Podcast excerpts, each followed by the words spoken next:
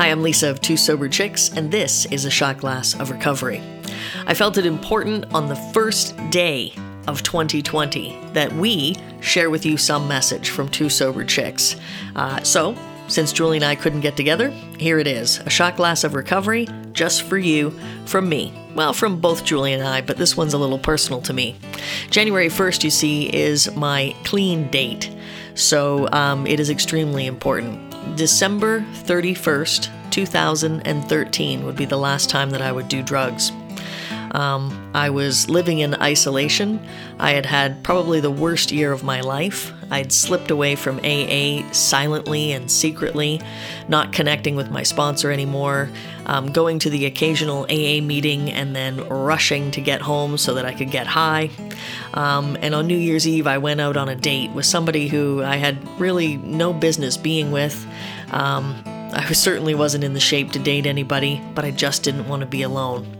And you know, I couldn't wait to get away from her and leave that party because I couldn't wait to get home and get high. And I did. And it was the next morning on January 1st, 2014, at 8 a.m., that I reached out and I called my former sponsor asking for help. And he asked me two questions um, Are you willing to go to any lengths? And are you willing to follow the things I suggest? Actually, I think he said, Are you willing to do what I fucking tell you this time? Because he was frustrated. you know, he'd been trying to help me out for a couple of years, and I'd been around the program since 2005, and I'd been in and out and struggling. Um, and it was a struggling of my own making, of my own choosing, because that's what it came down to. I kept choosing other ways, not the program, not the ways that were suggested. I kept thinking, no, they don't understand. They don't know what they're talking about. They don't know what I'm feeling. They don't know what it's like. If only I'd listened, you know, and heard their stories, I would understand that they actually did know what it was like and they did know how I felt. I just refused to listen. I had this egomaniac inferiority complex situation going on where I thought that, you know, my problems were worse than anybody else's and nobody could possibly understand. Um, but that wasn't the case. So I started to do the opposite of what I'd been doing for the five years previous. I started to go to a lot of meetings, do a lot of service, show up and shut up. I listened a lot. Uh, I asked for help, and I learned to do things that were foreign to me, like pray. Even though I didn't believe in anything, uh, my sponsor told me to do it, and I said, I, I don't believe in God. And he said, I didn't ask you to believe in anything, I asked you to pray. You're telling me you have a problem? Here's what I'm telling you the solution is. You know, and I just started to listen. I read um, the January 1st uh, 24 hour page today, and it said, uh, When I came into AA, was I a desperate person? Check. Did I have a soul sickness? Check. Was I so sick of myself and my way of living that I couldn't stand looking at myself in the mirror? Check. Was I ready for AA? Check.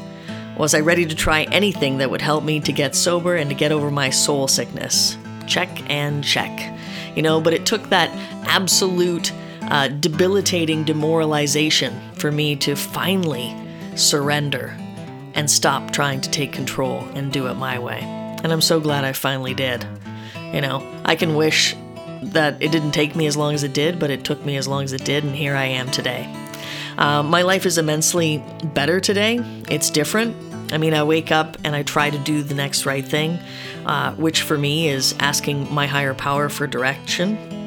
One of the things I do every day is I say a simple prayer and I just ask God for uh, wisdom and strength today. Help me do the next right thing. Help me get through today's difficulties or today's challenges. Help me to be of service to other people. And all these things help keep me farther and farther away from choosing uh, a drink or a drug to try to cope with life difficulties because difficulties still happen, and that's okay. It's going to happen, that's part of life.